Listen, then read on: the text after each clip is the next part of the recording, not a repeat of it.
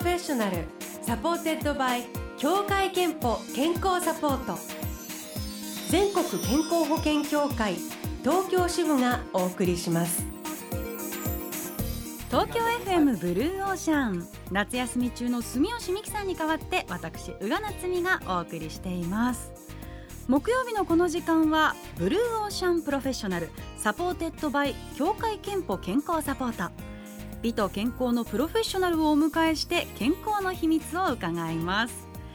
今日スタジオにお迎えしているのは歌舞伎俳優の中村米吉さんです。よろしくお願いいたします。よろしくお願いいたします。米吉さんは1993年に中村家禄の長男として生まれ2000年に5代目米吉を襲名され、はい、今人気の若手女方として活躍されています今日のテーマがですね、はい、我が家の伝統なんですよ。伝統ですね。まさに伝統的なお家の生まれになっているわけですが、まあ、代続いての名前を継がせてもらってますけども、えー、なんかあるかな？我が家の伝統。いやありすぎるんじゃないですか？さっきのなんか呼び方的なやつで言えば、えー、あの2台車があって小さい方の車をずっとちびこって呼んでますけど。ちびこ？そう。ちびこの方で迎えに行くとか ちびこのガソリン入れといてみたいな。でも伝統でも何でもないですけどね。ご家族皆さんみんなで呼んでます、はい、なんでだろう？なんで子がついてるの女の子なんですか？女の子。ミニ黄色いミニクーパーなんですけどね、そう。ですね。それ伝統にはならないかな。でもそのおそれぞれあるんですね。やっぱりね。でも私はあのあまりあの歌舞伎には詳しくなくて今日はいろいろお話を伺っていきたいなと思っているんですけれども、はい、米吉さんはね、まあ、その伝統的なお家にお生まれになって初舞台というのはえっ、とそのさっきお話になった2000年に、あの米吉になった時が初舞台でした。うん、じゃその前からもうなんとなく自分はこう将来こういう道に行くんだっていう。そうですね、うん、どこかそういう気持ちはでもあったようななかったような。もう物心ついた時には意識されてるわけですか？そうですね。やっぱり歌舞伎のうちに生まれたんだなっていうのはやっぱり子供の頃から楽屋に出入りしてますし、うん、だから別にそのやっぱ子供の頃小学生とか幼稚園もぐらいの頃もお父さんが特別とかじゃなくて、うん、あそこのうちはサラリーマンのお父さん、うん、あちらは八百屋さん、うちは歌舞伎をやってるみたいな感覚でしかないわけですよ。職業の一つのっていう感覚なんであのー、本当に特殊なことはなく。へえもう不自然にっていう感じ、はい、そうですね。他にこうやりたいことっていうか夢みたいなことってなかったんですか？小さい小さい頃はなんか絵描き屋さんになるって言ってましたけどあのその頃の作品を見てもあの確実に才能がなかったのは 確かに。あのもういつも塗り絵をね、えー、塗ってくるんですって、はい、よその子はなんかいろいろもっと作ってくるらしいんですけど、うん、あんたはいつも塗り絵しか描いてこなかった塗り絵ですかね。自分でも描かない。ね 色だけ塗って色だけっていう。そうなんですね。でもあの歌舞伎俳優の方って皆さんもちろん男性でいらっしゃるじゃないですか、はい、あの立ち役というあの男性役そうですね。男の役をやる立ち役、えー、あと女方とあるわけで。すね、はい、これっていつどうやって決まるものなんですか？まあこれはあれです。やっぱり自分がやりたい方向へ進むっていう。そういう意味でやっぱりその自分のやりたいさっき夢ってお話がありましたけどやってみたいお役とか、うん、こういうあのお芝居のあの役がやりたいなみたいなことがだんだんこう明確になっていく中で、うん、その憧れてる役がどっちなのかとか、まあ、あとは家柄みたいのもちょっとありますけど、うん、もうそれは本当にあくまで参考程度にしかしないと思います。自分の中でもう女方になりたいなとか立ち役になりたいなっていう方でどんどんこう分かれていって両方やる人もいますしね。はい、米吉さんの場合はどうだったんですか？いや僕もあのこうやっぱりねこんななんかぼんやりした顔してますんで。そんなことないであの まあやっぱり女方をやってみたいなっていうそのなんかどっか興味があったのがありますんで、えーうん、やりたいっていうお話をしてあのそこからなんですか勉強させていただいてるっていう感じです、ね、はい、なんかとてもお忙しそうなイメージがあるんですけど、うん、なんとなく1年間のスケジュールというかどんな感じになってるんですか？いやもうだからお芝居が毎月のように今の東京では年間12か月歌舞伎座が、えー、えー、あの空いてますんで、はい、基本的にはいつでも歌舞伎が見れるんですね東京にいれば。うん。はい、でそれとは別に隣にあります国立劇場さんだとかうん。新橋演舞場で地方にも博多座だとか、えー南座だとか地方にも劇場がそれぞれありますんで、かなりの公演の数は多く打ってるんですよ。ですから役者も結構毎月のように出てるので、うん。やっぱり年間それこそ本当に10ヶ月多い人は丸12ヶ月働いてるかもしれない。毎日のように、はいそうですね。へーお休みがないの休園日がないんですようちは。そうなんですね、じゃあもう夏休みみたいなものももちろんそれが僕あの7月8月と休みになりましたんで。あ今年ですか、はいまるっきり今夏休み中なんですそうよなんですか、はい。それってかなり珍しいそうですねことなんじゃない僕2ですかヶ月連続は初めてです。へえ、はい。えそれは何か自分でこうお願いした調整したわけではなく？お仕事がなかったのかな。わえー、そうなんですか？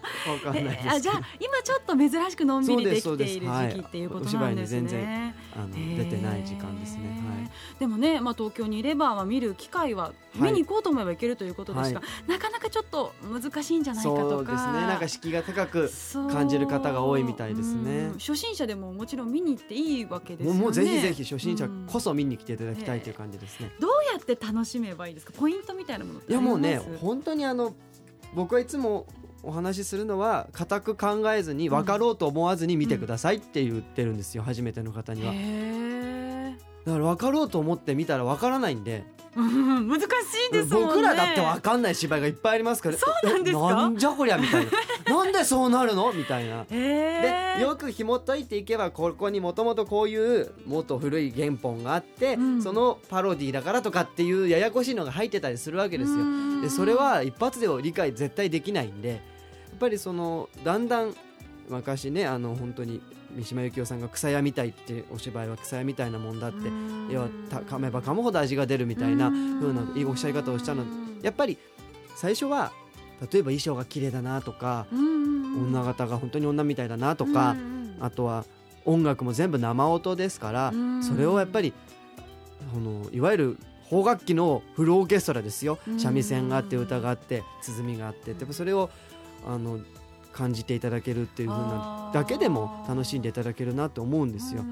それでまあイヤホンガイドとかあとは番付えプログラムですね。プログラムにはあらすじも載ってますんで、それでなんとなく頭に入れてああこんな話だったんだって後付けでもいいんでなるほど、うん、見ていただけたらなと。本当に固く考えないでいただくのが一番です。うん。はい。最初にちょっとあらすじを入れておいてあとはもう本当に目と耳とそうですねもうそれが一番だと思心でいます。楽しむっていうことでいいんですかね、米吉さん来月東京の歌舞伎座で秀山祭はい。九月大歌舞伎に出演されると、そうですね。はいこれは昼夜2公演あって、はい。それぞれのお芝居に出演そうです。はい。でこの秀山祭っていうのが僕らあの屋号っていうのがありましてええ。播磨屋っていう屋号なんですけども、はい。あの海老蔵の兄さんが成田屋とかうん。で有名なありますけどもその播磨屋のおうちの、えーお祭りの秀山祭なんですね、うん。えーそれで私のおじいさんのおじいさんひいひいおじいさんかな？はい。の100回忌没後100年にあたるんですよ今年が。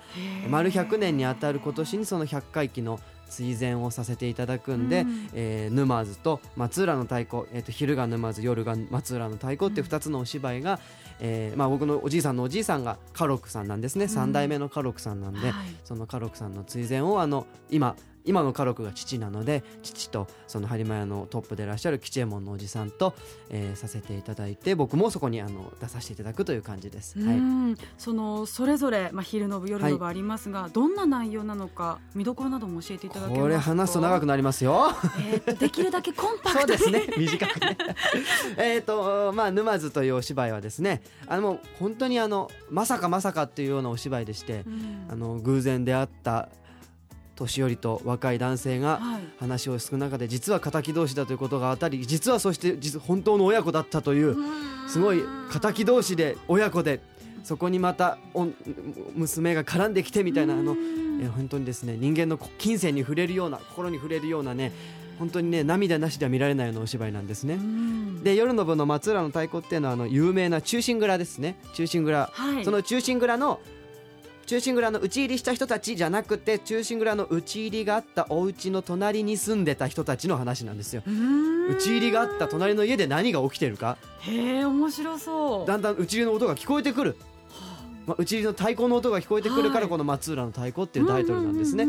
でそれでその松浦静信ってお殿様を、えー父がやるんですけどもそのわがままのお殿様と そこに仕える腰元のお縫いっていうのを僕がさせていただくんですが、うん。えー、とまあどちらもですね非常にあの日本人の心に響くようなお芝居なんじゃないかなというふうに思っておりますんで、うん。ぜひともご覧いただきたいなと思ってます。いや今お話聞いただけでも本当に興味が湧いて。人にね多分先輩が聞いてたら怒られるんじゃないかってぐらいのもうぐちゃぐちゃに細かくして。ええでもね素人にはものすごくわかりやすかったんでありがとうございます。さて今日は歌舞伎俳優の中村米吉さんをお迎えしていますが後半は米吉さんの健康の秘密を伺っていきます、お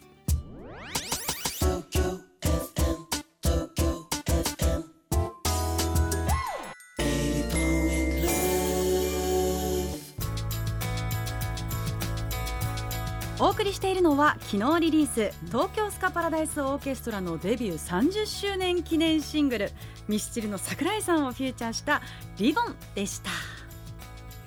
さて今日は歌舞伎俳優の中村米吉さんをお迎えしていはい、ます、お願いいたします。ここからは米吉さんの健康や元気の秘密をはい。伺っていきたいなと思うんですが、参考になるかな。いやだって一年中ね舞台があるということで 本当にねお忙しい毎日を送っていると思うんですけれども何かこう食事とか生活習慣で気をつけていることありますか？食事。最近はちょっとバナナジュースにはまってて。バナナジュース？バナナジュース。歌舞伎座の裏に バナナジュース屋さんがあるんですよ。専門店？専門店。バナナジュースしかないんですよ。でものすごい狭いの。このスタジオの半分もないぐらいの店。もっと狭いぐらい。でバナナジュースをだけを売ってるんですよ、そうなんですか。ね混んでるんですすごい。へでかお芝居の合間の時間が結構半端だったりするんですよ、うん。だから毎年毎月同じタイミングでお昼は食べられないし、うん。あのず時間が本当に月によって様々なんで、だからそのバナナジュースでちょっとお腹満たしたりしてますね最近は、えー飲みに行ってみたい。行けばわかりますか？歌舞伎ちょっとややこしい。ご案内します ありがとうございます。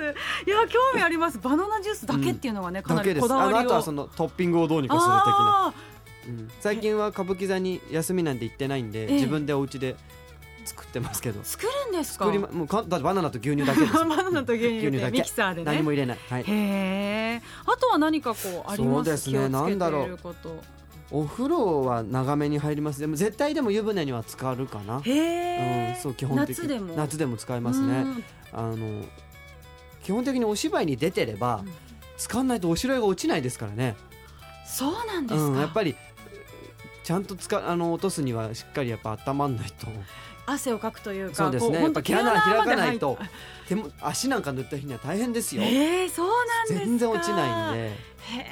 顔なんかはね意外にこうクレンジングオイルとかでスルンと落ちちゃうんですけどやっんぱりこう細かいところがだからお芝居出てると手が変に「あれなんか手白いですね」とかって言われて、うん。よく見たらちょっとお城が毛穴が残ってたりとかね 取れてないっていう。するんです。そうなんですか、はへーだから湯船には。でもやっぱり楽屋のお風呂あんまり長く入ると、うん。お父さんにあの温泉じゃねえんだって怒られるんで。お家だとすごい長いこと入ったえりして。どのくらい入るんですか？いやだから気づいたらなんか弟が「はまだ入ってんの?」みたいな。へえ1時間と「か。いやえそんなに入ってるか?」いやもう3 4 0分とか。全然入ります。なんかスマホいじっちゃったりすると。あー今ねあの専用のケースに入れたりするとね、うん持ち込んでやっぱりますからね。ゲームとかしちゃうんですよねあとはどうですか？そのお家でお食事する時とか気をつけてる？あ食事。なんだろう。朝ごはんはしっかり食べる方ですね。朝ごはんをしっかり、というのも父が作るんですよ。お父様が、はい。父がね朝ごはんを作るん毎ですよもうなんかだんだんやっぱりこう朝が早くなってきたんですよ年とともにね。それでなんか気づいたら父が朝ごはんを作ることが多くなってきて。ええ。で結構好きな好みがしっかりしてるんで父も、うん。だから朝ごはんは父が作るんですよ、ね、何を作るんでもだからしっかりお味つお味噌汁を作って例えば鮭焼いたりアジの干物焼いたり油揚げ煮たり卵卵焼きとか綺麗にできるとその日は超機嫌がいいんですよ、オムレツとか卵焼きがが綺麗にとできてると。へえもうちゃんとした和朝食。うで納豆があって大根おろしおろしてとか、えー旅館の朝食みたいです、ね、本当にそういう感じですよ。だから朝ちょっとでもなんかギリギリに起きると、はい。朝ごはんを食べるのに手間かかってうん。遅刻しそうになるっていう、もうじゃあかなりの量あるわけですね、なんかもうもういいからとかって言えない状況なわけですよ。あ残せない。そう。気を使って。へえでも。やっぱりでもそうやってけやっぱり朝って大事って言うんで、うん。うん、しっかり健康の秘密かもしれない。あれですかしっかり召し上がってきた今日はあのですね父がですねあのお伊勢参りに行っておりまして、ええあの家族で私一人で朝起きたんであの朝バナナジュースでした。今日はバナナジュースの日だったんですね。まあでもねそういったねお食事がねまたねこう健康にねい。いっていうことなんでしょうね。まあね歌舞伎俳優の方皆さんそうだと思います。体が資本だと思いますが健康と向き合う機会でもあります。健康診断には行ってますか？残念ながら一度も行ったことがないですね。そうですか、はい。あでもまだお若いから。でもに今年26になりましてまじゃあそろそろ。あそろそろ行った方がいいのかもしれないですね。ちゃんと行かなきゃっていうところですね、最後に米吉さんの健康の秘密を教えてください。健康の秘密はまるまるでお願いします、えー健康の秘密は美味しいものを食べることです。健康の秘密は美味しいものを食べること。いただきました。はいこのコーナーではあなたの健康の秘密や健康でいるための秘訣も募集しています。東京都の女性ラジオネームうーちゃんさんからこんなメッセージが届いています。私の健康の秘訣は手作りの梅干しを食べること。そして毎日適度に運動し時間がある時には森林浴に出かけています。素晴らしい。健康的ですね。確かにね暑い夏特に酸っぱいもの食べたくなりますしね。梅干し美味しいですよね。うーちゃんさんには3000円のクオカードをお送りします。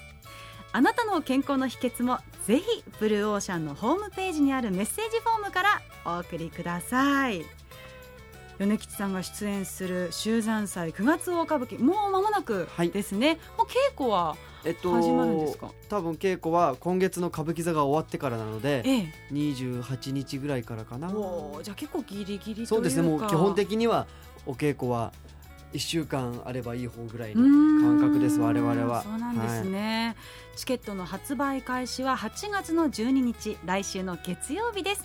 詳しくは歌舞伎の公式サイト歌舞伎人をご覧ください、はい。よろしくお願いいたします、今日のブルーオーシャンプロフェッショナルは中村米吉さんをお迎えしました。ありがとうございました。ありがとうございました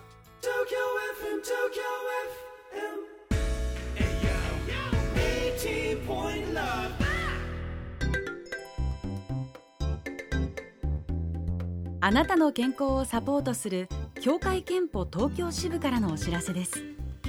日本人の死因で最も多いのはがん。中でも大腸がんによって亡くなる方は年間5万人。男性では第3位。女性では第1位の死亡原因となっています。協会憲法では加入者ご本人向けに生活習慣病予防検診をご用意しています。大腸がん胃がん肺がん検診が含まれており女性は2年に一度乳がん子宮頸がん検診が受けられます。早期発見早期治療のためにも積極的に受診してください。協会けんぽ東京支部からのお知らせでした。 Blue Ocean professional supported by 協会けんぽ健康サポート。全国健康保険協会東京支部がお送りしました。